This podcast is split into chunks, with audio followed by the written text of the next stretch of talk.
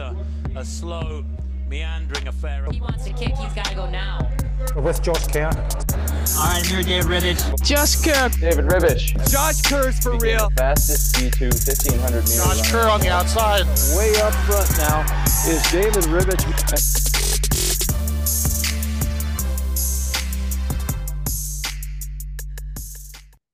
All right, guys, welcome back to another episode of the Sit and Kick podcast. I'm your host, David Ribich.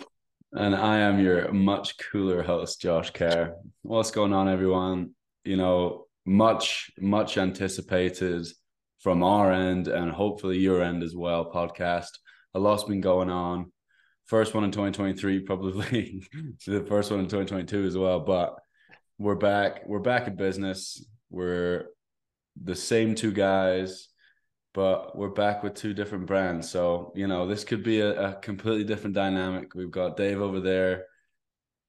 Just, I mean, wow. It's it, it it's gonna be a mixture between happy and sad today, I'm sure. Um, but today, however long that podcast says it's gonna be, it's gonna be a real roller coaster. So enjoy it. Hopefully all of your questions will be answered. And um, hopefully we have a good time along the way let's just honestly kind of go chronological in kind of the events on everything that's transpired since our last episode, which I'm pretty sure our last episode was in May of 2022. Um, and so when you're looking at Josh and I, we're not going to do any edits. We're not going to do any um, cuts or splices. We're just going to full send an unedited, real, transparent uh, episode for you guys. Um, we know that's what you guys like to listen to. Um, and so we're just going to make sure that you guys have some company and some banter to, uh, to keep your legs moving and your your lungs working when you laugh about probably some of the, the BS Josh is going to sling my way towards uh, the latter half of this episode. But let's just go ahead and start in uh, May of 2022. We'll take you back. It was a time when David Ribich and Josh Kerr were gearing up for a 5,000 meter race, and Jakob Ingebrigtsen says that he's going to be in the race with us. And what did we decide to do? Challenge two Tinman Elite athletes to a 2v2 once we were rightfully dug our own grave and buried under six feet of depression. We went ahead and never uh, saw the light of day. Uh, I ended up running like 14 minutes in the 5K. Josh uh, got outleaned by a teammate, the better Brooks Beast, probably the best Brooks Beast that they have now. Yeah. Um, so, so since then, um, Josh, let's just start it off in May. What what what was with May? May, man.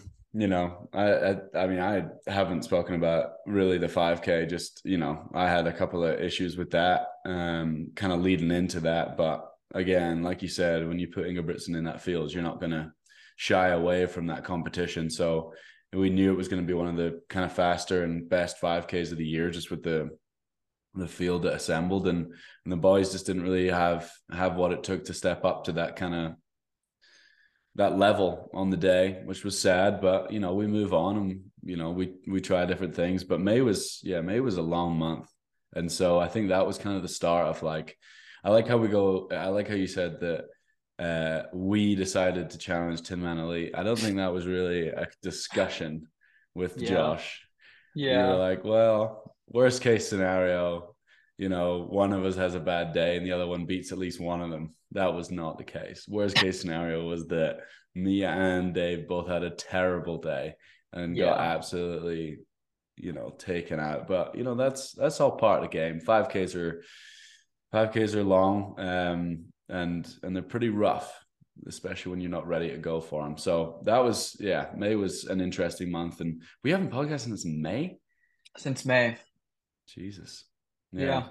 I know we've we've um we've really let I think the viewers and the fans down, but um just something to kind of add on to that where there, there's some real reasons why May put a big pause on the podcast. And it's like I've really enjoyed podcasting and I've really enjoyed being able to schedule and structure a I guess a career around this business that you and I have created, Josh. Um, but to be very transparent, because I think this whole episode will be transparent if we are going in chronological order from May until January.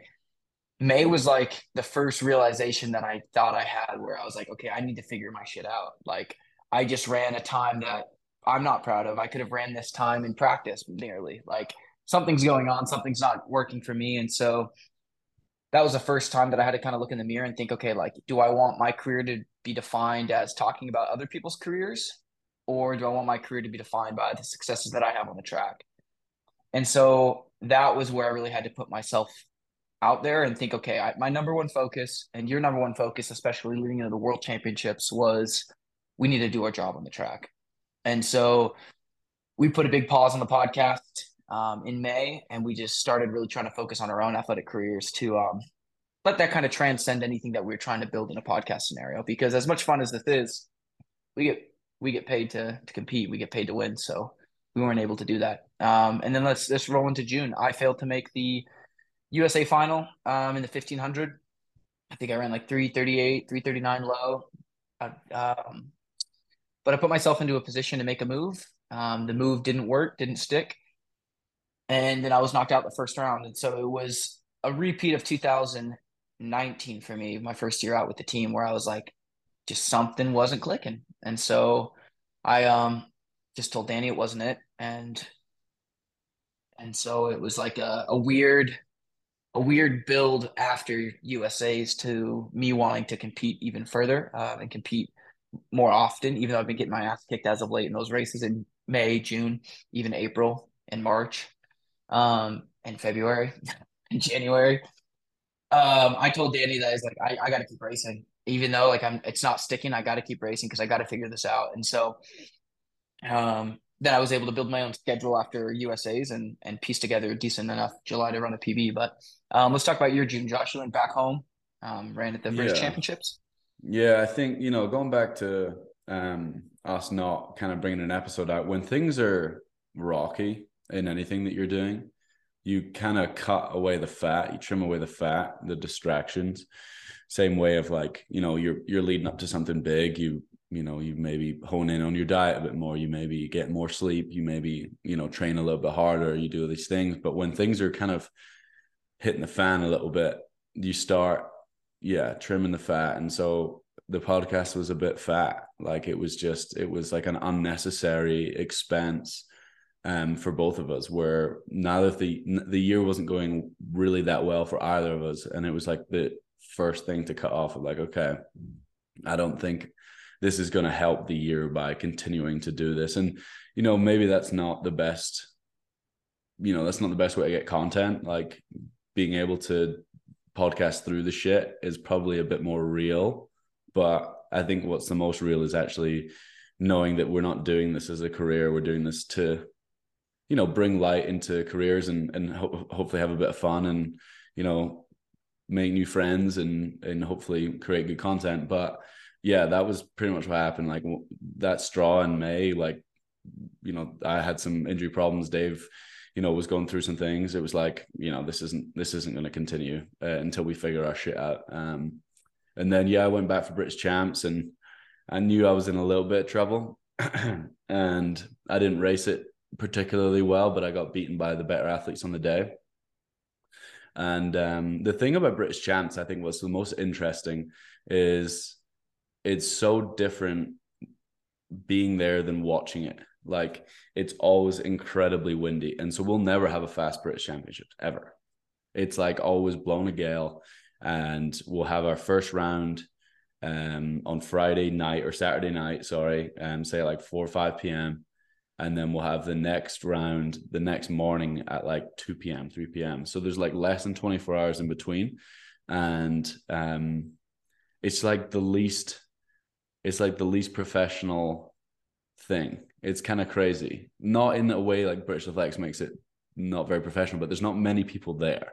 Like it's not like you're trying to make a world team or an Olympic team. It's not got the hype around it like USA's does.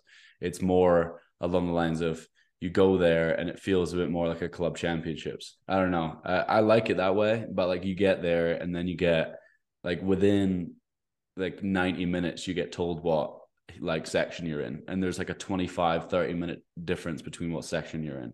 So some people are warming up and then they get told they're in the third section. And so they're like oh i need to stop warming up. I need to wait a little bit or i need to like go.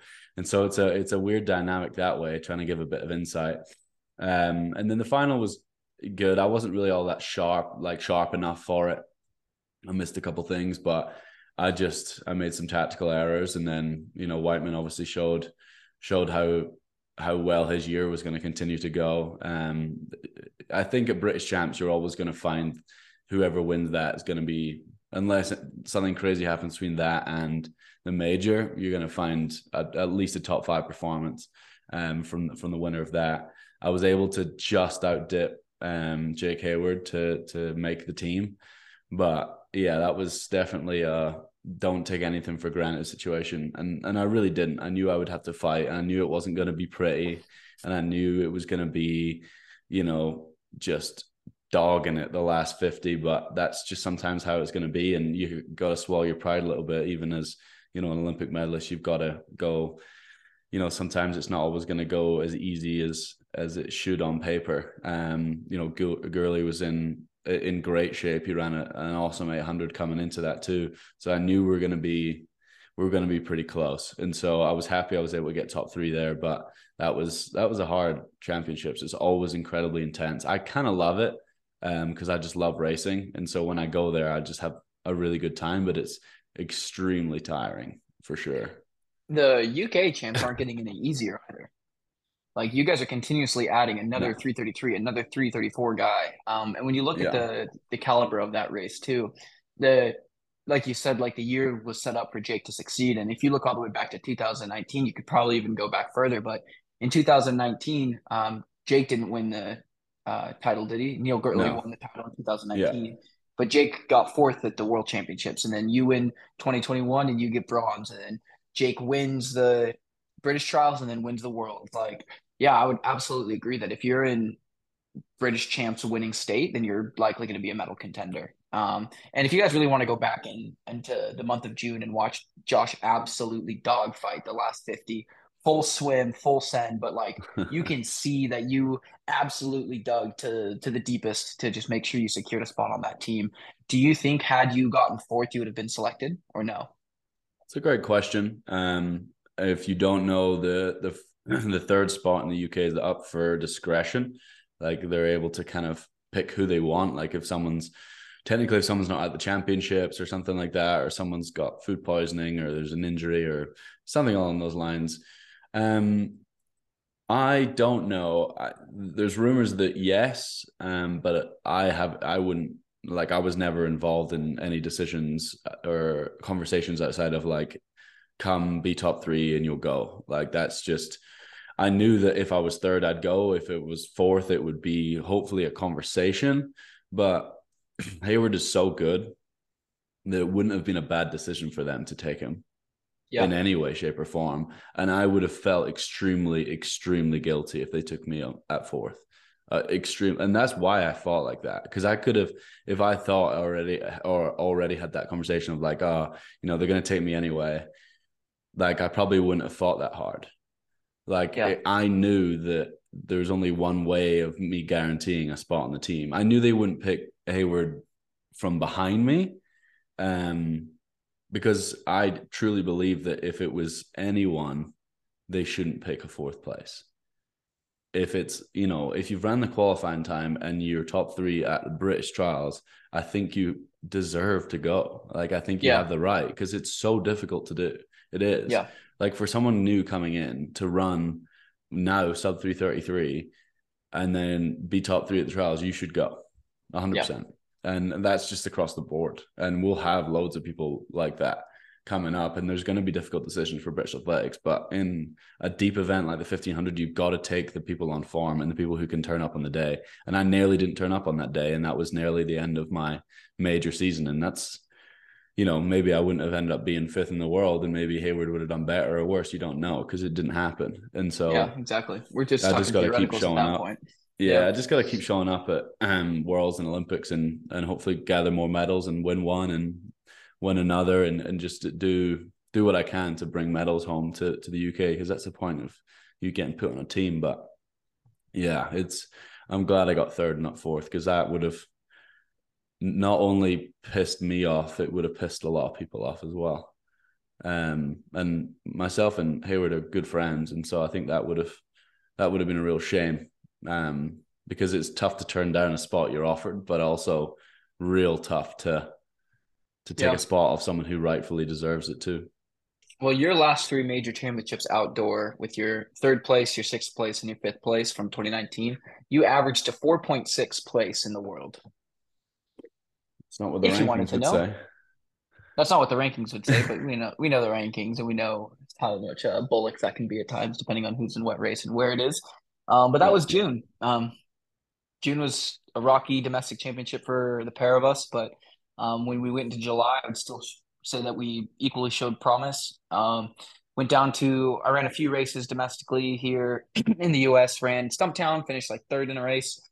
Ran like 338, felt really good. The next weekend went down to um, LA, ran 335, uh, ran a second PB, finished like fifth in that race. Lost to guys that I'd never really beaten before, but I beat guys that I'd never beaten before. So I kind of fit right into the middle of that pack. I wanted to win it, wanted to be further up, but um, it showed a lot of promise that like even though I was going through some some hard stuff mentally, like physically everything was there. Um, and I think some of that came from me making the active decision to kind of step away from the team a little bit um, and train relatively alone and keep pressing on from USA's until that race. Because I raced USA's and then the next weekend I went to Yakima and ran the Yakima, Yakima Road Mile.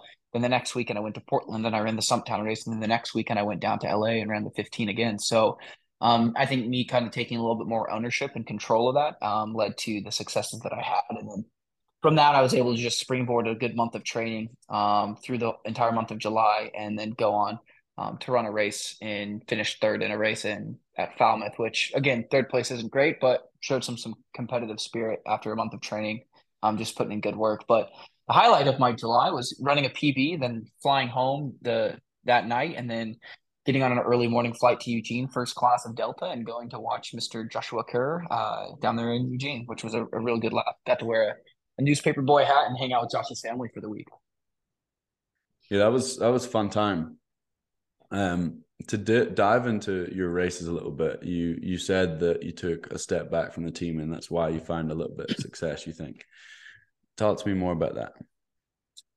Um, I think I was just, I don't know. I mean, like we'd be able to dive even deeper into that through the fall training because you know where I was in the fall. But even in the early summer, um, I know after everyone had disappointing USA championships. I mean, no, no, once again, no Americans made a world championship team. So everyone coming off of it was a little bit disappointed and upset in their own right. Um, rightfully so. Everybody has incredibly high aspirations and has a high drive to succeed. And when those things do fall short, it's it's a little bit of a setback. And so when I made the decision to continue to press on with my season, um, it was sheerly out of the fact that I wanted to keep going. And I felt as though there was an overall mood. And I think I um, maybe sent you a message at one point. It's like a, a cloud on a sunny day. Like I want to keep sunny days rolling. I want to keep good vibes going. And um, when I was able to just train alone and piece together good workouts um, from the time of USA's to July, like Danny, or I guess the, the race in LA, I, I was still getting written workouts by Danny. Um, but I kind of got to set my own schedule, set my own paces. I was I would run the workout pretty much to a T, but I had to do it. Like I had to get out the door. I had to run the reps. I had to run the paces. And then I think a lot of it kind of came to me of like, oh, wow, I'm doing this. Now, when it comes to a race, I have to do it on the day. I can't rely on the training. I can't rely on me crossing off and dotting all my T's and I's and checking all the boxes because it's like on the day you have to be able to show up and you have to be able to to push yourself and succeed and be in the right state of mind. And I felt like from USA's failing to make the final to the time that I PR'd, I actively was making decisions for my career of like, okay, you're in the driver's seat now, you're not in the passenger seat. And I'm not trying to use metaphors or analogies, but when I made the move in the in the first round of USA's, I should be able to make that move and succeed and and make the next round. Um, I'm not really sure where the wheels fell fell off, but I made an active decision and I made an active mood move, and I wasn't passive. Like I had intention, I had purpose, and that one move I might not have made the final with it, but I I, I had a direct um, outcome to the race. I had a direct outcome to competitors, and I I knew what I needed to run going into the last um, heat, and I was like, okay, Cole Hocker ran three thirty nine five or whatever. I need to make sure that everyone gets run faster than that for the best chances of me and the best chances of Henry, um, because when I saw his Cole Hocker not make it at 339.5, I was like, all right, let's knock him out. Let's not make him go through. And he didn't go through. And so I felt like when I stepped away from the team, it just allowed me to focus on myself, focus on my own schedule, my own racing, my own mindset. Um, and I built a little summer campaign out of it, and that was fun. And I mean, when I came back down to Eugene, um, I felt different. I even said some different things. I was a little not arrogant or cocky, but a little bit more confident in the way that I presented myself because that that was the truth of it. I was like, yeah, I'm the only guy that's PR'd. Like I'm I ran 335. I've showed promise. Like I just felt really confident in who I was. And I think that just came with me kind of finding myself a little bit more through the summer. So when you're saying you have to do stuff and you have to run the reps and, and get there, are you saying that you you think you became like mentally lazy because things were just in front of you? Um I mean, this is a bigger picture. This isn't even June, July. This is likely more so my entire duration with Brooks. Um, I think that for me, when I think about working out and I think about where my headspace was at and kind of what I was aiming for, when I look back and I think about like what like when we did our team activity of like what word best describes you, what word, what, what, what do people appreciate you professionally? What do people appreciate about you personally? A lot of my professional appreciations came from like you're the cohesion, you're the glue, you're the guy that can work in this group, work in that group. You're a friend with everyone. You're this, you're that. Like I felt like when I when I heard that, my biggest takeaway, as flattering as it was, my biggest takeaway from that was I'm giving myself a lot to a lot of people, and I'm not giving myself a lot to me. And I think that that sacrifice that I was making for the better of the group um, was at the cost of my own well being and the cost of my own performance. And when I think about those workouts that I was able to do in July alone, building into my PR, it was like I was doing that for me. And I was doing that because I wanted to succeed and I wanted to win. And I think at times I just gave myself too much away and I didn't have enough in reserve to be able to take care of myself mentally or physically. Like I, I mean, you know, you know how I operate, you know how I work. You and I would be able to hit workouts every single day, and it's not like I felt like I was getting taken advantage of.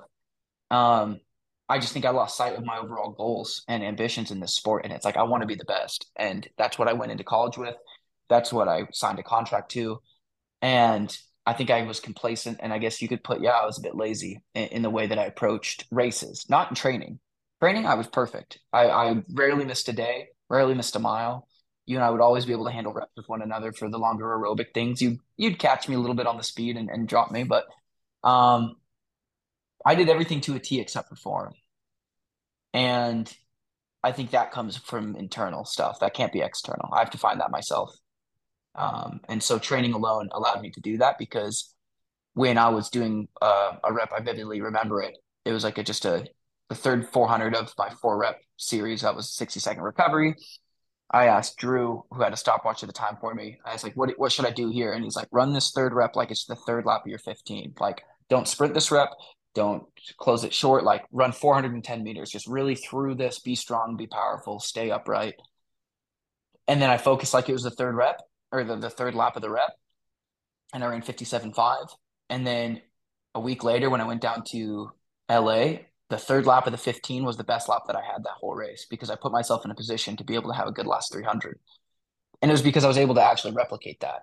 And so I think, yeah, there was a bit mental laziness when it came to me working out and going through the motions and assuming that because I this amount, because I ran this many miles, because I'm following nutrition plan, because I'm following my supplements, because I'm following every workout to a T. I thought because I did all that, racing would take care of itself. And it's it's very different um, than that. And you know that. It's like you can recover as as hard as you want. And I think you and I did a great job recovering. But if you don't show up on the day, every if so, if one person wants it more than you, they're going to beat you. And so that's what I needed to find was that hunger. Um, and I was able to find that through the summer and run a PB out of it. So that that's kind of where I was trying to find myself. So so when you and Danny had that conversation of like you wanting to continue your season to to to figure out what you know what was going wrong and and how to get better, was there ever an inkling in your head that like I have to, you know, my contract's up and I have to have I have to prove myself because at that point you hadn't ran a PB Mm-hmm. and you know you'd had a rocky season was there a part of you that wanted to kind of show your worth and was there ever anything that crept into your head about like your the finishing of your contract and then the the renegotiation of that? For sure, for sure. Um, that was that was a big incentive for me. Um, that was a big motivator for me because I even told Danny like I have to get reps in, like I have to get um, I have to get repetition in of races because if you were to look at my races as it stood, if you if let's say I stopped racing after USA's and I use that that race as my final race to go into a negotiation standpoint, I ran four flat at altitude, good. D- didn't really come of anything from it. And then I ran eight minutes for 3K, bad. 355 for a mile, good. 341 for 15, bad. 1357, bad. 1344, bad. Didn't make the final, bad. And I felt as though my back was a bit against the wall. It's like when you look at a if and we've used the analogy before, I think, where like if you're in a business setting and you have six presentations and you only ace one of those presentations or two of those presentations to your executive group on pitches, you have a two out of six success rate. It's not a good success rate. So the days that I needed to present myself, present the brand, present all the hard work that I've been doing, I I, I wasn't able to. And so I could go back in the text threads. I didn't really have the open discussion. I don't think I had the open discussion with Danny about wanting to race for my contract. I might have very well told him that like, hey, I need I need this because I can't be like this is an option year for me. But I I know if I were to go back and look at text with my agent, um, Howie, I told him like, hey, I like keep pushing my name forward for races here in Europe. Like I'm racing right now for my contract with Brooks or a contract elsewhere. That's that's really what I said. Like I don't know what's going to come of it, but like I'm racing for myself at this point. Like I really need to put something up. And the 335 I thought was good enough to be able to put myself up. Um, but I was it, but it wasn't. So So when you know when you got that phone call and knew when you know you had that discussion with Brooks, was this a mutual decision? Was this like did they was it them or was it you? yeah, I mean, and, and I'm sure I'm sure you're asking this too because it's like I've been very I've been very vague um, and ambiguous about my wording uh, for for on purpose. Um, if you were to go to my social, it just it'd mean that I'm like not on the Brooks team. Um, and that's that's the main reason I try to be pretty pretty cryptic, I would say, in, in my wording because I'd want to make sure that like if anyone were to hear anything on my ha- behalf, it'd be on our podcast. I wouldn't want it to be over a caption. I wouldn't want it to be um, and we're we're still skipping your World Championships, Commonwealth, Diamond League, Josh. We're jumping right deeper Oh, into my stuff. I don't, that's not Yeah. why people came here. Yeah, they came here for the Oakley sponsorship, I think. Oh wait, what? We'll What sideways port portrait view? Wow. Um, yeah. So the decision, I I I would say this. Um, the decision to leave Brooks wasn't mine. The decision the decision was made for me. Once that decision was made, it was pretty clear cut that I knew I needed to do. It wasn't it wasn't a shock or it wasn't a um what's the word like I didn't feel very deterred because deep down I'd already been thinking about it um since May. I mean like I think you and I had spoken like in March I had a conversation with my sports psych. I might might have even told that story here, but like I said like I don't know how much longer I want to be in the sport. And then over the course of those six months, when I was able to train alone and kind of find myself a bit, that really turned into I don't know how much I want to do with the team. And I think that was just me being a bit emotionally exhausted from the process of it all. And so, yeah, when the decision was made for me in September, I, I was notified that my contract wasn't getting renewed. Um, and I was fortunate enough to be surrounded by really close friends. Um, in Utah, I was staying with my best friend from high school. Josh and I were hitting it off playing golf the whole time. Um, I mean, Josh gives me a call like, "Hey, uh, my meeting got canceled. Do you want to hang out?" And I go, "Oh, uh, yeah. So uh, here, here's the scoop on my life." And you just break the news to him right there. Um, it, it came as a surprise, only from it being the first conversation I got to have um, on my behalf, and the decision. It was like the decision was final. It was made. It was clear cut. It was done. If it would have come to that conclusion in four or five conversations, I think I would have been better. Um, I would have felt better about it. Um, but I wasn't shocked by it because it's it's the same thing. I can't be naive to think that this is not a business because it is. you have a guy presenting and he's doing two out of six of his presentations well, and four of those six presentations are very, very bad. So who who who do you want to invest in? Someone that can only land 30% of their their presentations or their I guess you could I don't even have to use the analogy. You want to you want to represent you want to have an athlete represent you that can only ace two out of six, not even ace, run well enough, A's or B's. Um yeah, it's a bummer and it's sad because I kind of felt like I was finding my footing a bit in my own confidence, but by no means am I upset or by no means do I wish I was still with Brooks, to be honest. Even through the fall when I wasn't sure where I was, I, I, I felt like even though I had nothing at the time in October, um, I still felt like I was moving forward. I think it shows that that's a, like you were with Brooks for four years and there was plenty of ups and there was plenty of downs and it just shows that you have to be in the right setting for yourself. It can be the best team in the world or it can be the worst team in the world. And if it doesn't suit what works for you or you can't adapt to the the way that things are done, like it it just doesn't always work out the best way. Do you think there's anything that you could have done differently to find success under Brooks and Danny as a coach? I don't know. I don't know if I want to get wrapped into the game of could have, should have, would have. Um, but I think I think caring less on every single day and caring more about races would have served me well. I, I think that I put a lot of emotional and physical investment into seven days of the week. Um, and it wasn't until the summer that I really only invested in two days a week, which was workout days. I relaxed. I, I mean, like we even look back in September of 2019, like you, you know how, how, um, routine and disciplined I can get where it comes to like, I don't really quote unquote have fun. Like I'm not really much of a drinker or partier or whatever, but like, I ran a 800 PB with you in Albuquerque in September 2019, and two nights before I was pretty twatted at a barbecue. Like it was it was one of those things where um, I was relaxed, I was comfortable, I was happy, and I think that for me, I think I got over the course of the four years. If I were to just go back, um, I think I would have. Uh, I would. I should have relaxed a bit more. I should have been more confident in myself. Um, because the times that I was confident was the times that I was the happiest and I was having the most fun, and those two things do go hand in hand. So, yeah, I would just say that.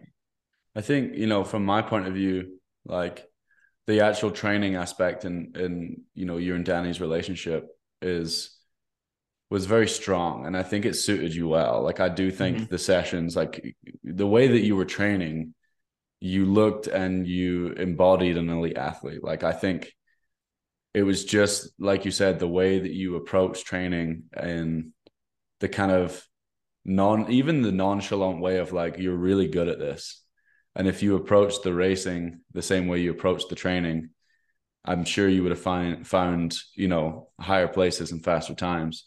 I yeah. just think that sometimes a change up and and something a little bit different can really change the perspective on what you're doing and you know maybe yeah maybe you got a bit comfortable or maybe something wasn't working out and it just wasn't meant for you and that, that's yeah. really sad because everyone there wanted you there and even you want yourself there uh, maybe not at the end but you know during the highs and the lows like that was your team like we were your team and that's like that's hard to to let go of like four years in because like as much as it is a business like it's it's still the facilitation of of someone's dreams and goals. And when you put a group together of people like the beasts where we're an honest hardworking group of people that can look each other in the eye and go you know we're doing this we're doing this the right way and the results will come either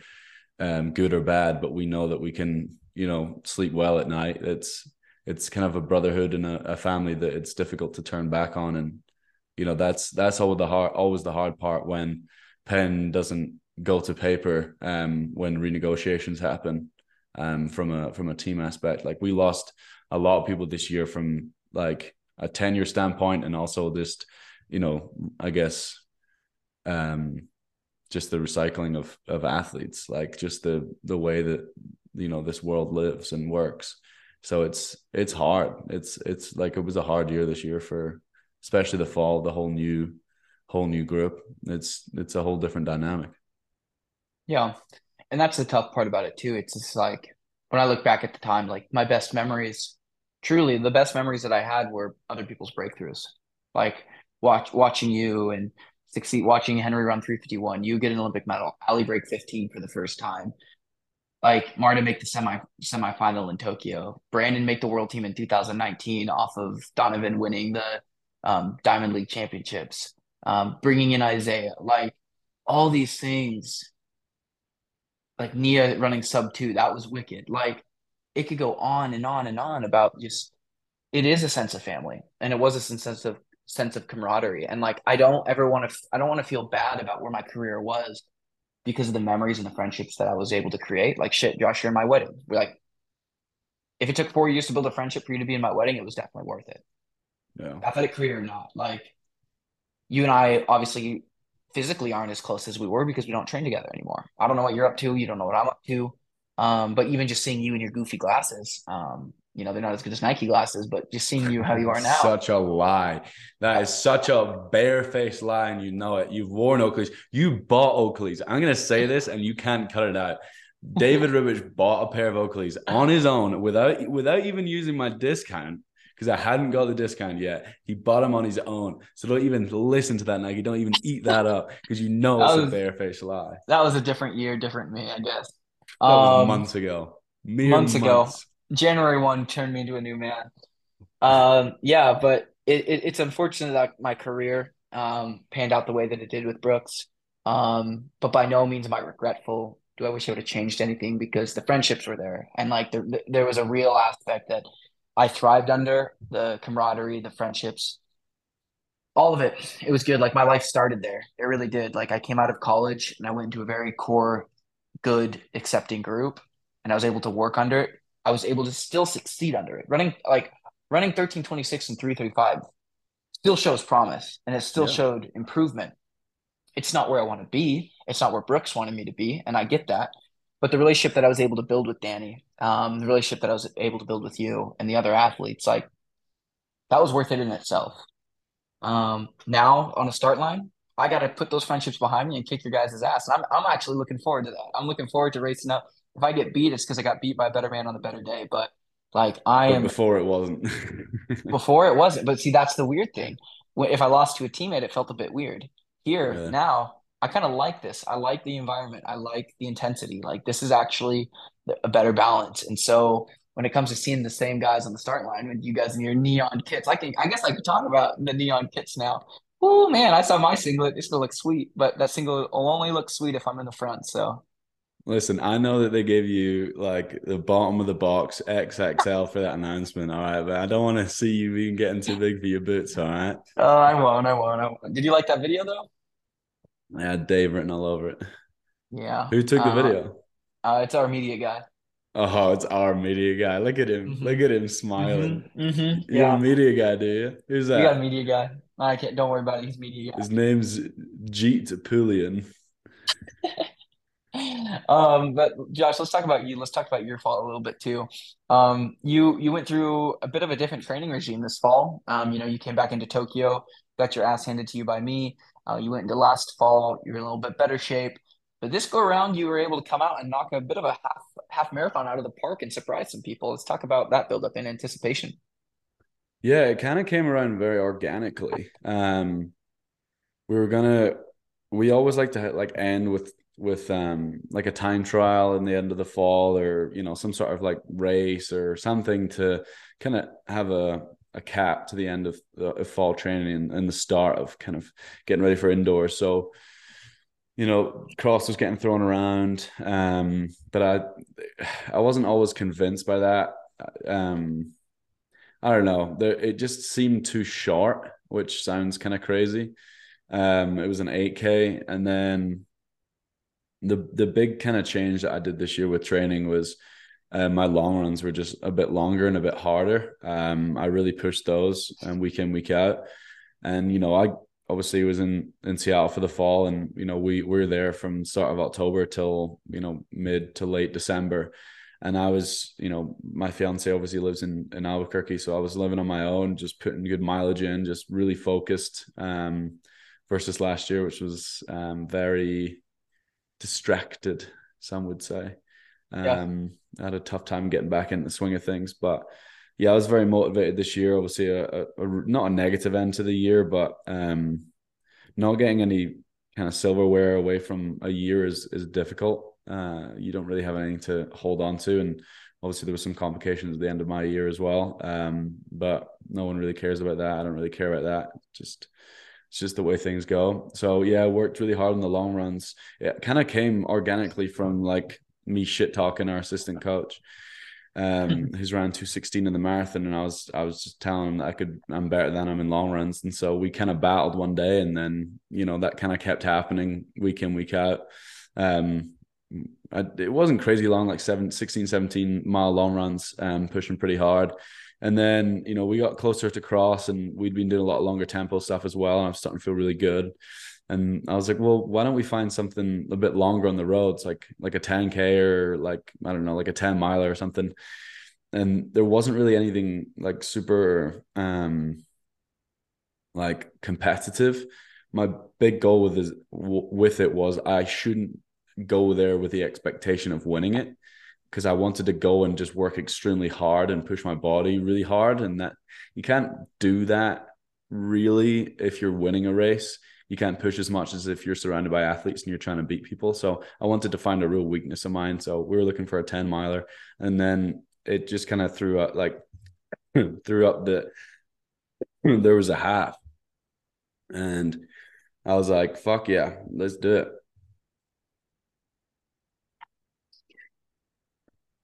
You and, good? Uh, yeah, the um, and it, like initially, I was I jumped on. it. I was like, yeah, let's do it. Like this was like a 45 minute conversation. I was in the car driving um back during for Thanksgiving. And uh it was like our assistant coach Danny and me, and we were just chatting, chatting, chatting, and then the half got thrown thrown up.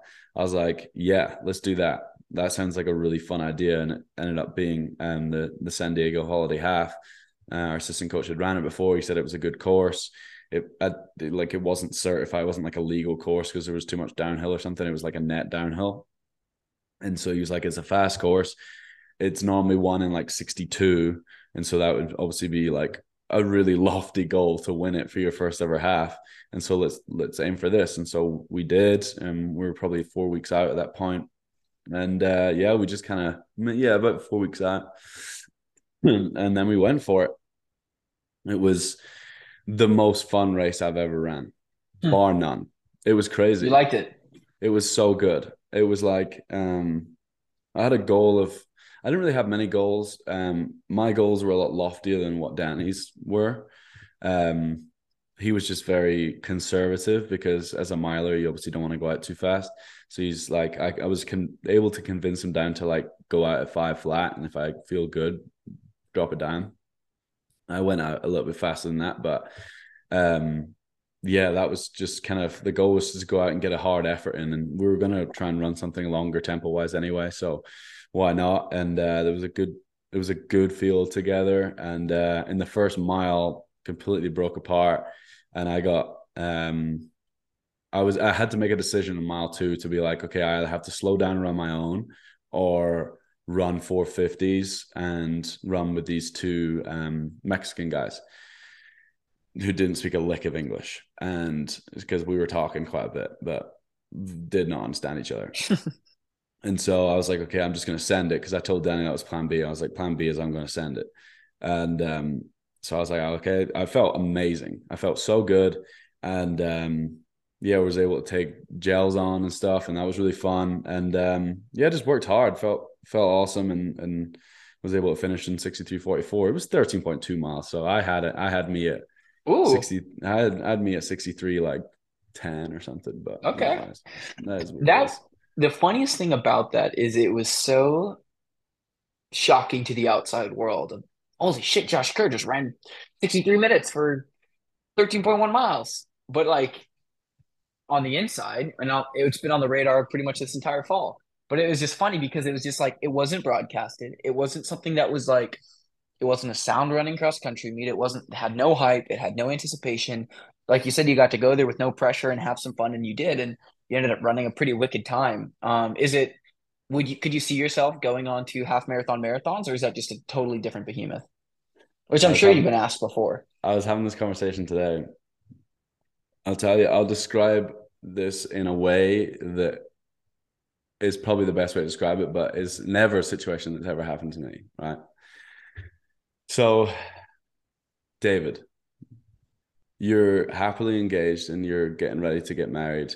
Is this a trick question? September- Or I, I'm not allowed to say when it is, but it's So you can say September. September. Okay. You just said it. We can't edit. And Check the save the dates. You guys should be getting it soon. that sounds good. And one night I drag you out and you're like, oh, I don't want to go out. And I'm like, oh, it'll be fun. You're like, oh, yeah, fair enough. It'll be fun. We go to the strip club. Oh, Right. ooh. And there's a girl there and she's like, she's doing it, man. She's like doing some things for you. Oh, and okay. she's, you bought a couple lap dances and then it's getting a bit serious. And we go home, right? Life goes on. You go back to your missus and you're having a good time. You're planning for your wedding. And it's great. But all you can think about is the next time you can go to the strip club, the next time you can see that girl. And you just want one more night with her, see how it goes. Yeah. And you just want to be like, I wonder where this is going to go. You know, like it's Okay. not that I don't love Olivia, it's that like there's just this inkling that this would be really fun for a night, another night. And so that's what the half is to me. I'm thinking about it a lot, Okay. but obviously there's a job at hand here, which is Getting married. which is technically getting married, but also is to win a world You know- championship. You know, Josh, that was probably one of the best analogies. I didn't really know where you were going with it. Probably Yeah. one of the best analogies you've ever put together, which I can tell you put some thought into it because it was well delivered and well, you know, I didn't I didn't know if, you know, me and her were going to be able to, you know, move to second or first base. You know, maybe we exchanged numbers, gave a kiss, but yeah, that's cool. That's cool that you got to flirt with it, kind of see yourself with it and want to know Mhm. where you go next. Um, but you're right, you do have a job to do, but the roads will always be waiting for you. Um, yeah, I know a lot of athletes. Um, I'm not going to use any names specifically because I don't make it sound like I'm talking bad about their career, but um, they talk. I, I asked people that have transitioned to the roads, and they say, "I wish I would have done it sooner," yeah, because roads are always seen as like, oh, when you're done with your track career, you go to the roads. But you can make a pretty seamless transition while you're still being competitive on the track and just translate it to the roads. yeah. You just have to make sure you do it in the right way. And you being able to just like dip your toe in there and run 63 minutes is is one of those things that makes people think like like I even have been approached by, you know, can't say if they're my current teammates or not, you know. Um my cool new cool current teammates. like, cool, cool, no. cool, cool. Cool, cool, cool, new teammates. Um like holy shit, Josh ran 63 for the half. And now I'm like this guy that knows you that they want to know more about. And I'm like, it's fucking crazy. Like I've always seen him as a as a speed guy. I'm like, no, not a speed guy. Never been You a speed guy. Never been a speed guy. He's always been a strength guy. But the thing is, you could still dip your toe in and run with the eight boys on our team, or you could push yourself all the way up and run with the half marathon marathon group. So it's like it's one of those cool things, Josh, where I'm not going to toot your horn because you're not my teammate anymore. I have to pummel you. First, I have to see you on, in a race. But um, are you? What race are you, are you doing? Line rock? No, you Come can't pay me to do that though. What if? Can I pay you to do that? Pete did. Pete did. Okay, I'll I'll, I'll see if I know. I, I don't no, um, number. uh, so- no, I'm not doing that. I'm doing a pretty low key indoor. Um, I would have run. I would have enjoyed to do Lilac. Lilac was fun last year. It's a good crowd and it's a really good track. Um, so I'm just joking, but no, I'm running Millrose 3K. Uh, because I ain't pacing those boys for anything quick in the in mile. the mile. and I don't really have anything else planned. If I need to help a teammate, uh, then I'd do that. But I'm pretty low think- key indoors. Do you think the Millrose mile will go under 350? I'm sure it, it ha- definitely has a possibility for sure. Do you, th- like do you think a new American 350 record?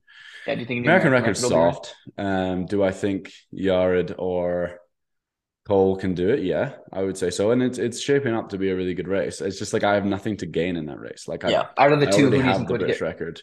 Like if I was to run the world record, I would that race would have to be set up for me. Like no one jumps in a race like that to run a world record. So True. like I don't know. Um out of Yared and Cole, who do you think can break the American record? Good question. Cole's been closer, but has never ran a record in his life.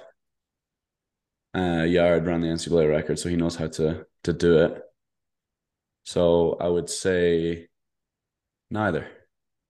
Okay. I'm joking. I don't know. No, no, that's a good care. enough answer. You don't got you don't got to give a name to it. I no, I don't. I, I just don't care enough. Um, if Okay. the American record is faster than the British record, then come talk to me. Um, and then we can have Oof. a race. Oof. Okay. That's about it. Well, well, I don't know what to say to that then, folks. Uh, we're gonna tune into the tune into the next part of the episode. Um, do you got any more questions for me, Josh, or do you want to start going to some of these fan submitted questions? Because we got a whole lot of them. I just had one more question for you, and it, All right. like I'm trying to take the point of view of like I obviously know a lot, or pretty much Yeah. answer to all the questions I've asked, and I can't believe you haven't got angry at me yet. I want you to get angry at me at some point. No, Um, why Nike? why Nike?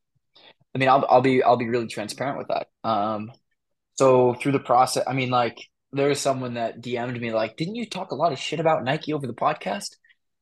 Yeah, yeah, I did. I'm not going to say that I didn't. Everything is a public record at this point. My podcast is a could probably hold up in court, so I can't really say that I didn't. Um, I wouldn't say talk shit fully. I would say that we just talked openly about how contracts and stipulations are different with every group and how there are pros and cons with everyone there's definitely cons. The bigger the company, the more cons that can be seen because you're just a smaller piece to the puzzle. Um, whereas Brooks, you are a really big piece. I mean, Josh, you're what one of ten elite athletes that they have. You're the only medalist that they have. Where I'm walking into a team where I'm the only one here that hasn't made a world championship team. Has hasn't even, I mean, Olympic team. Well, I mean, I guess Donavan hasn't, but he has an American record and he's a world champion. So it's like I know what I'm walking into. And when you when you ask me why Nike, I went through conversations with other coaches. Um, I went through conversations with coaches in Arizona, in Boulder, in Baltimore, in Boston, and it was one of those things where I was I was getting a lot of yeah. answers like we could do this, we could do that, we could do this, and as those conversations got more and more serious, it, what I what I came to find was I was more of a alternative option for them, where they were waiting for this to come through, or they're waiting to see where this person went, or they were waiting, and it just seemed as me though like my value to these groups and these companies I felt was a lot. I felt like I could help a team out a lot. I mean, you know who I am as a person, uh, you know what I stand for. Um, you kind of know what my aspirations and my, and my work ethic are. I was like, I could see myself fitting into any team and making it better, and I'm confident in that where when I when I talked to Pete Julian on the phone, um, I talked to him pretty early in the process, and he just goes, "Didn't you run 335, 355 and 1326 last year?" I go, "Yeah." He's like, "Huh." I wonder. He's, he said, "He's like, I wonder what the standard is for Brooks." Like he'd be curious to know what the standard was of, of why, and because even I think he was asking if I was like a bad person or if like something happened to result in in me getting released. Um, and then Pete just went ahead and said, like, all right, well, let me know what time works for you. Like, come on down. Like, come down to Nike, come visit. Let's meet. Let's get lunch. Let's just chat. And so I ended up doing that. And it's a lot easier being on the West Coast. I mean, I just drove three hours south and stayed with my fiance's family and went to Nike and and and hung out with Pete and talked to him. So when you ask why Nike, um, it's actually because they're the only company that made a, an active investment into me. Time, resource, energy, coaching, team. They're the only coach company to give me a realistic option to continue pursuing my career. And so it just coincided though with me wanting to be here first and foremost the most. And like I'll be honest, everybody like that's listening, all the one people that are listening. Um, Josh challenged me for an hour, uh, actually 90 minutes on a long run. He's like, if you, because I said, um, I, I gave you reasons on that long run. I said, oh, it's where Livia's from. Uh, you know, she'll be taken care of when I'm at camps. Like, she'll have family and friends. And you're like, Dave, that's pish. I, you said pish. I know you did. So that's pish reasons. I want I want you to go somewhere because you know you need to go there, or you or you want to go there. Why why do you want to go to that group? And you you made me challenge myself and, and really think introspectively on like these decisions that I was making. And I use that as as a resource looking forward else and elsewhere when I was talking to a company and they were thinking of signing an athlete that had um, a family tied to one of the coaches, I go, that's not a dynamic I want to be in. Like, So I immediately told my agent, I said, let's pull out pull my name out of that. Like if this is seriously the route they want to go and they want to bring family into this business, I'm not going to do it. Like that does not sound good to me.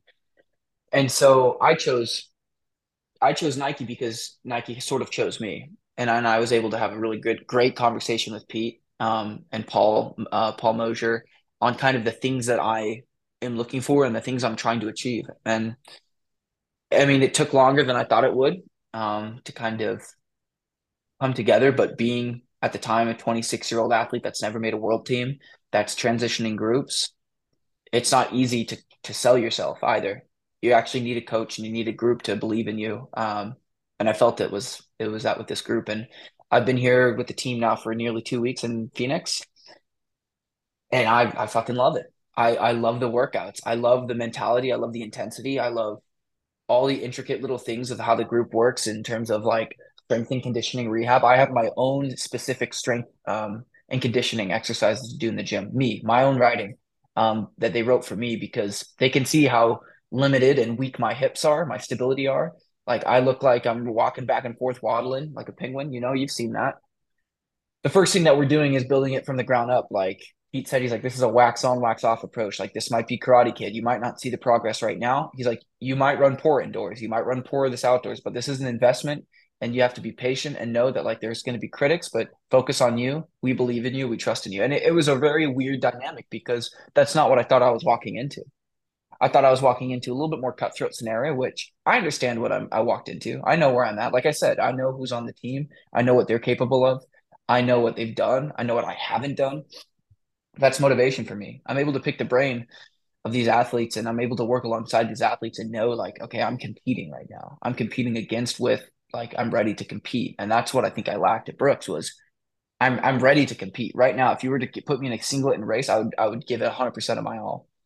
And I'm excited to do that when I go to Lilac. And I believe that. So it's all talk until I, I put I put the put the singlet on and I race and spike up and and and do it, but or just do it, I guess I could say. Um, but I, I believe in myself here and the coaches believe in me. And and I really, really, really am thankful for this because this fall wasn't easy. So, so did you sign a, a, a union contract or a Nike contract? That's a that's a good question, Josh. Um, let's just call it a two part. Let's call it a, a combination. How long is it? I'm not going to go into the stipulation or duration. How much money are you getting paid? um, I'm getting. Are you getting paid more or less? How about that? That's listen. I that's a good question. Are you getting what, paid what did, more or less money? What What did Grant say uh, when he he was I guess on the podcast? Uh, you said he said something like Skittles. yeah, they won't pay me more than Skittles. Um, I'm not worried about it. I'll just say that I'm not worried about where I'm at. The wedding's a go. We're not canceling the wedding. My life can go on. My life can move forward. I'm not going to give a specific number, but what I will say is the gear is phenomenal. The shirts are comfy. The shorts are comfy. The shoes are great like man that's just a pay in itself. I'm at a team camp. I'm if people see the video of this they're gonna see that you were in the exact same clothes that you were wearing in your intro video and the exact same clothes you were wearing in that photo that you took with centro no one is giving you more gear than a t-shirt and a hat and i think it's bullshit that you're just going to stand there and you're going to speak like you've just been kicked out uh, oh oh did centro oh, give, give you his dad's jumper? Did he is that is that what's happening here? Like what's like what? what oh, sorry, I'm just in my here? super my super comfy uh, Nike sweatshirt. You know, there's competitive brands to Nike that don't actually make uh, comfy wear. They only make running wear.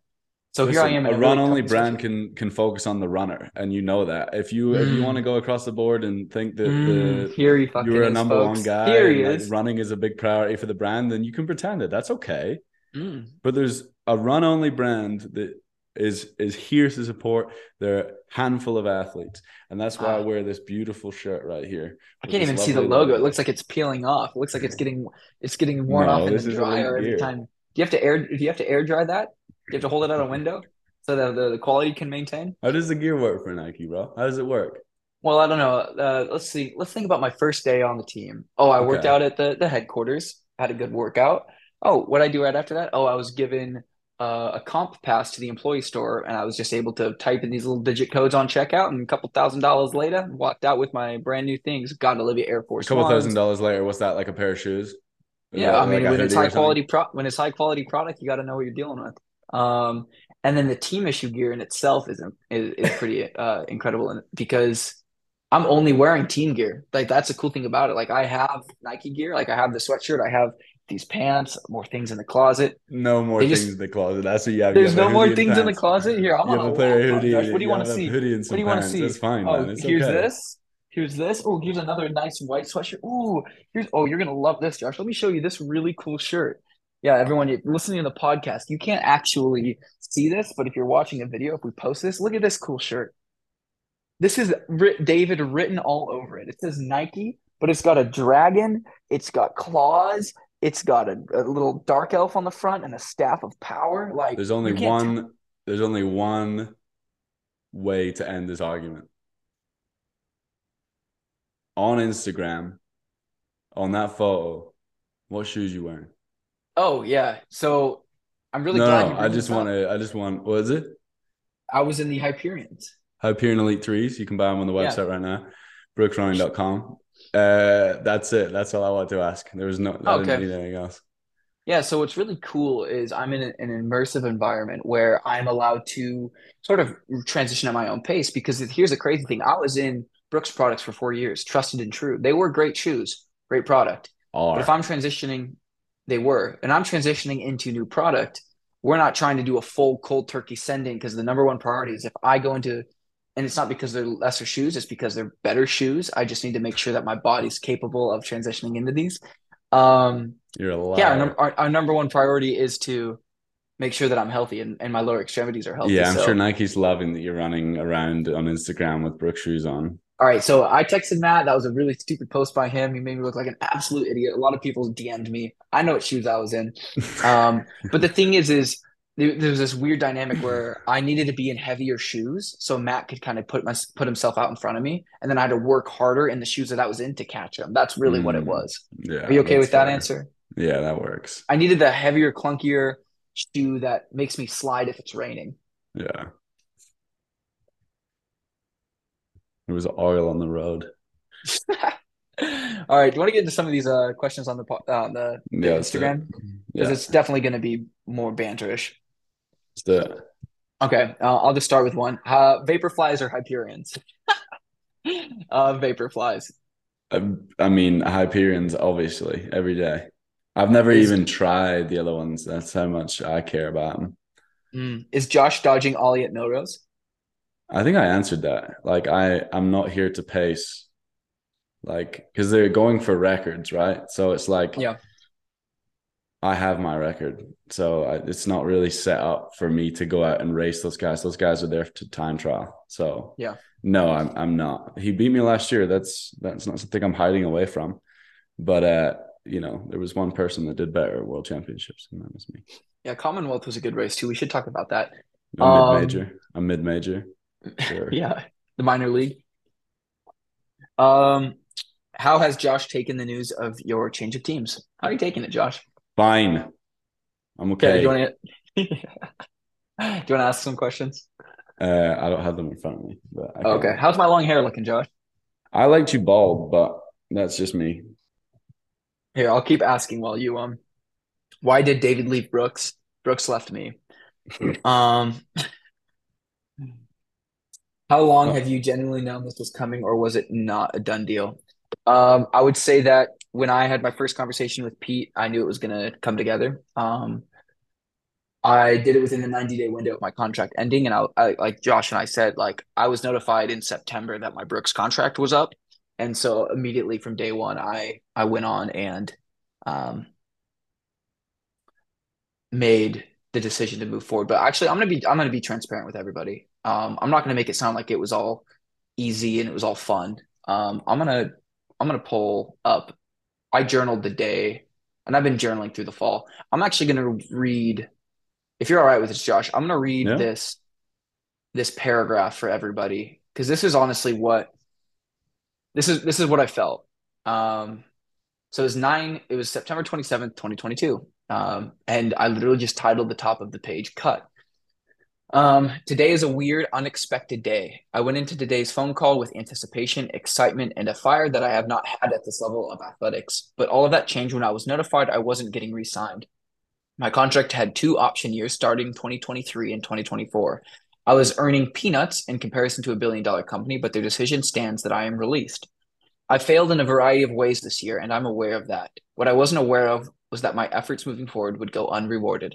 I planned on starting this journal, which I've been journaling since, on October 10th, but it seems like today is, is as good as day to put my thoughts down as any. I am scared, that is for sure. I have a wedding in 367 days, and I will have no form of income as of January 1. I don't know what the future holds as of right now. I'm only sort of shocked and grieving from the news. It's like a bad breakup. However, for some reason, this feels deep down like something could happen. Uh, something good could happen from this. I don't know what the future holds for me, but what I do know is that I'm tired of having the sport break my heart. And when I have my breakthrough, I'll be crying very different tears than the ones that I've been crying for the last two years after bad performances. The price of a dream is performance, and if you can't perform, you can't compete. I am a quote unquote good person, a quote unquote good teammate, quote unquote so loved and respected, and all those things may be genuine and true, but those apparently do not pay the bills. Danny has invited me to practice with the team through the fall to build into a competitive indoor season. And at this time, it sounds enticing, but I need to take a step back and think through the hard decisions I have to make.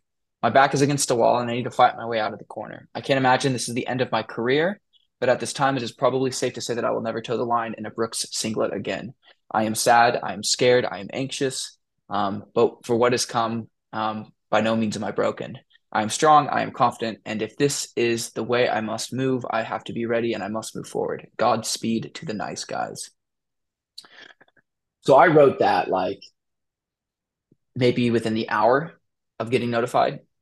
So that was probably the realest journal entry that I could probably have ever written in the moment. Um, and like I've known that something was coming my way for a while, but like, man, that you saw me the day of, Josh. You were you were a huge impact in making sure that I was mentally okay and sound. And you even said like this is going to benefit me from a performance perspective, from a training perspective, from a life perspective. Like whether you believed that at not at the time, like just the reassurance and the person that you are for me was very important because I mean I asked you to be in my wedding the day before that, and in that card I said like our friendship on the day to day pretty pissed. You know we don't have to talk to one another. We don't really you know, it is what it is. But when it comes to these really, really highs or these really, really lows, like you're someone that I always want there in that corner and, and batting for me and and there for me. And just so happened that as I gave you that card on the 26th, on the 27th, there I am in the darkest part of my pro career with Brooks. And so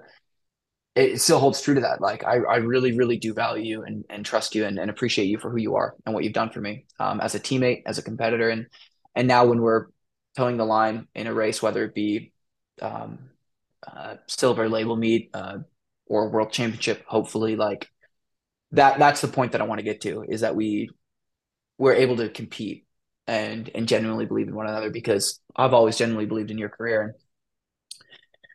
yeah, I think I thank you for the the impact that you've had online. Um, so yeah, for all those that like see the happy posts, that see that see the cool new video that's dropped of me, like, yeah, that's great.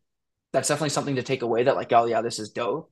But by no means change easy. And so it's like these four months have been hard and they've been lonely and they've been difficult in just navigating what's to come. I even made a resume and made a LinkedIn profile.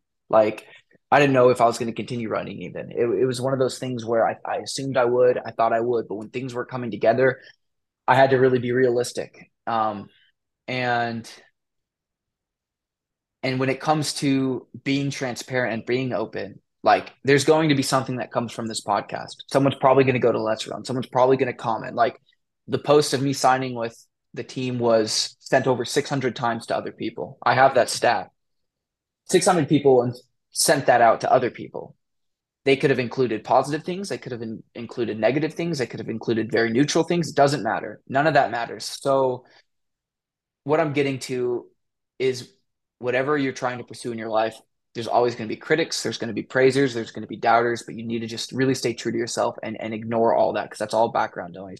The biggest noise that you can make, honestly, is the noise that'll be made when you win, the noise that'll be made when you succeed, the noise when you make that'll be made from your family, from your loved ones. Like the noise that I really truly care about are those that are very, very close to me. I don't care what anybody else thinks. People know who I am. People know what I stand for. So just be true to yourself and those that are very close to you, um, because that's what matters. Internet doesn't matter. Forums don't matter. Instagram literally is a joke. Like, just be who you are and, and trust that the people around you are going to take care of you. So, anyway, what were we on? That was very well said, Dave. You know, people root for the good guy. I think you've been honest and very transparent in the way that you've dealt with things and and the highs and lows that just make you very relatable as a person. So you're you're very easy to to root for, you know. And I think that's across the board from a even a competitor standpoint, like um and hopefully the standpoint from outsiders is like you're the guy that everyone wants to you know do like slay the dragon and do like do the thing that you've always wanted to do which is like make a team and, and go and challenge for medals. And i think when that time comes for you it's going to be a, a pretty awesome moment because you're going to realize how many people are rooting for you for doing that.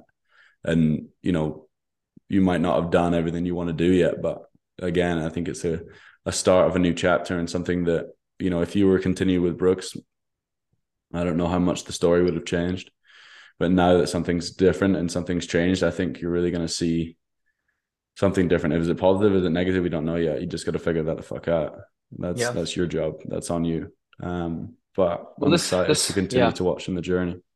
I appreciate that. Let's keep let's keep the responses rolling because they'll Yeah. they'll be a little bit lighter of a tone. And I'm getting too hot in this nice Nike comfy sweatshirt. And oh god, this shirt too. You got You know, a I almost rash. sweat-? I almost sweat through that one. I can see you're like, is it like an itchy rash all down you? Is that why? It's, Oh yeah, it, it's called um, nice fabric. It's called uh, pure cashmere.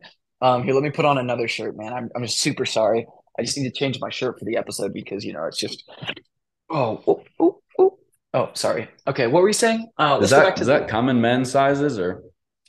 Get the hell out of here, Josh.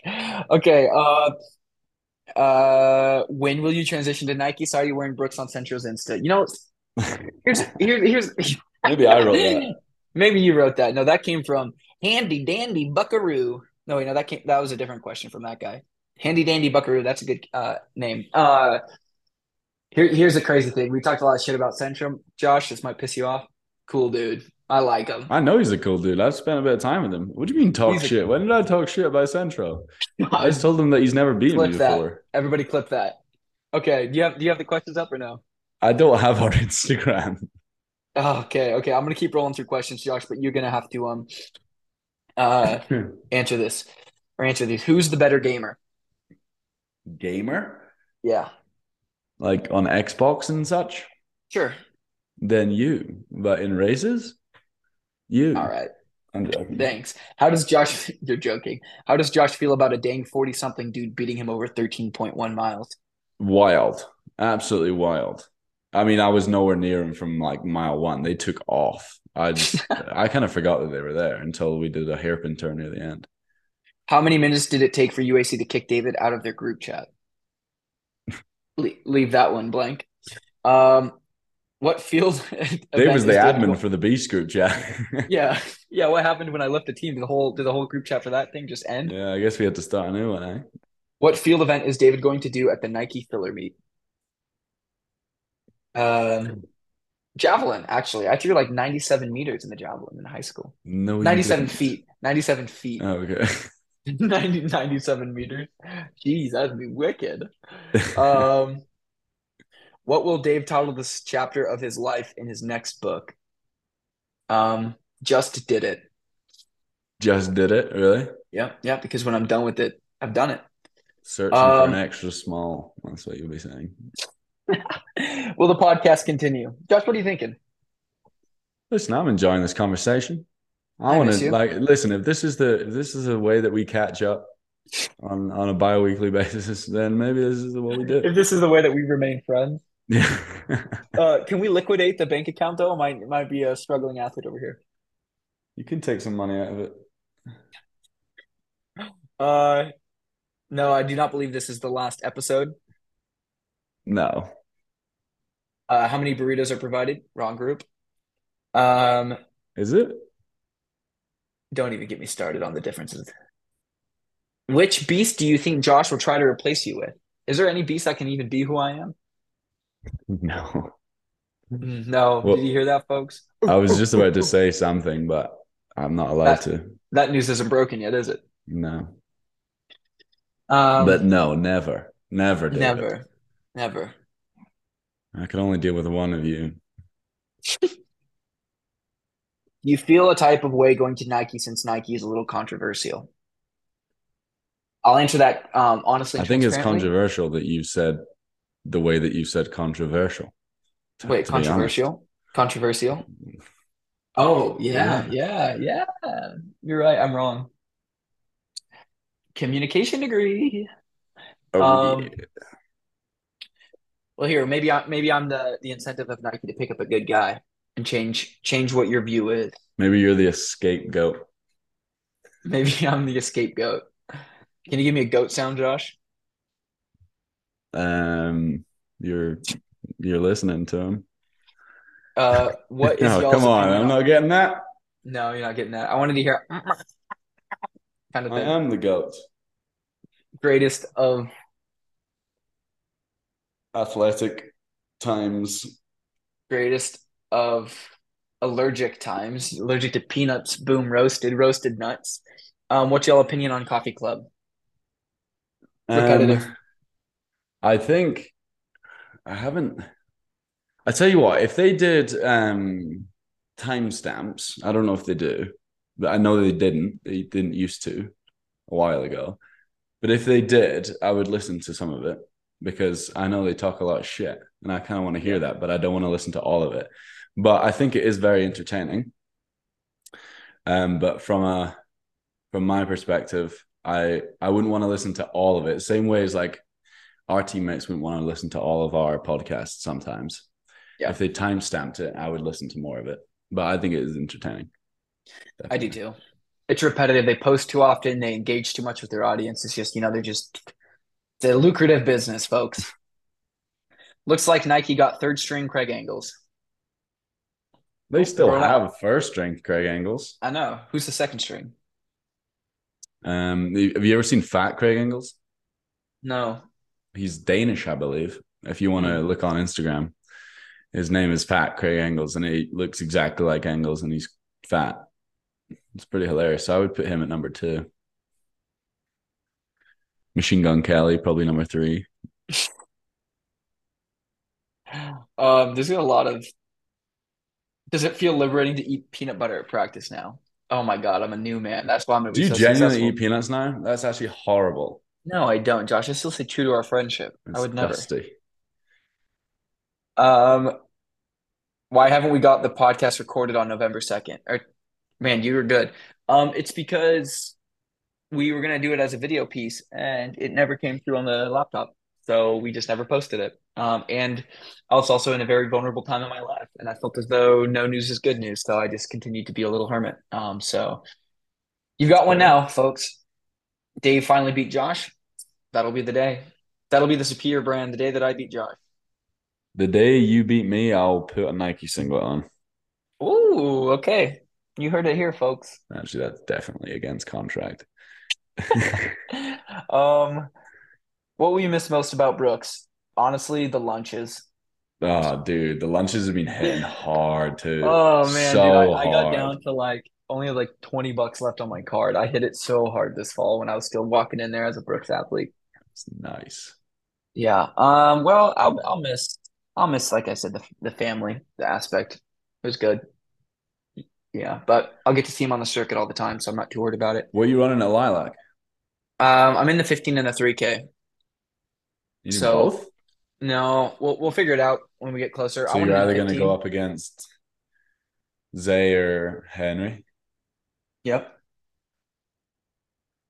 You nervous? I told no, not at all. I'm gonna flex. Okay. No, I'm not nervous at all, actually. I'm looking forward to it. What would you rather do? I think I'm more competitive in the 15. I had a good workout on Tuesday. I think that kind of shows good enough 15 pace for where we are in the year. But we got the questions answered. Um, the biggest question that everybody would love to know is if the podcast will continue. Folks, it will. regular scheduled program, it's going to be really hard to tell. The reality is, is Josh and I, like we said earlier, we're focusing on our career and we want our careers to define by our careers. And I certainly don't want my career to be defined by talking about other people's careers. And so I know there will be a time in my life where that is my job and is my career. And I look forward to that. But for right now, folks, it's safe to say the podcast is still a go, but we are not going to be prioritizing it in the same way with scheduled guests, scheduled episodes. If we come back after Millrose, if we come out back after Dave makes a world team, an Olympic team, hell yeah, let's do it. But the biggest focus that we want right now is to get ready for us both becoming married men, not to one another, which would be great. Very, very great partnership. A, a slow, meandering affair. He wants to kick, he's got to go now. With Josh Kerr. All right, I'm here, Dave Ribich. Josh Kerr. David Ribich. Josh Kerr's for real. Fastest V2 1500 meters. Josh. Kerr on the outside. Way up front now is David Ribich.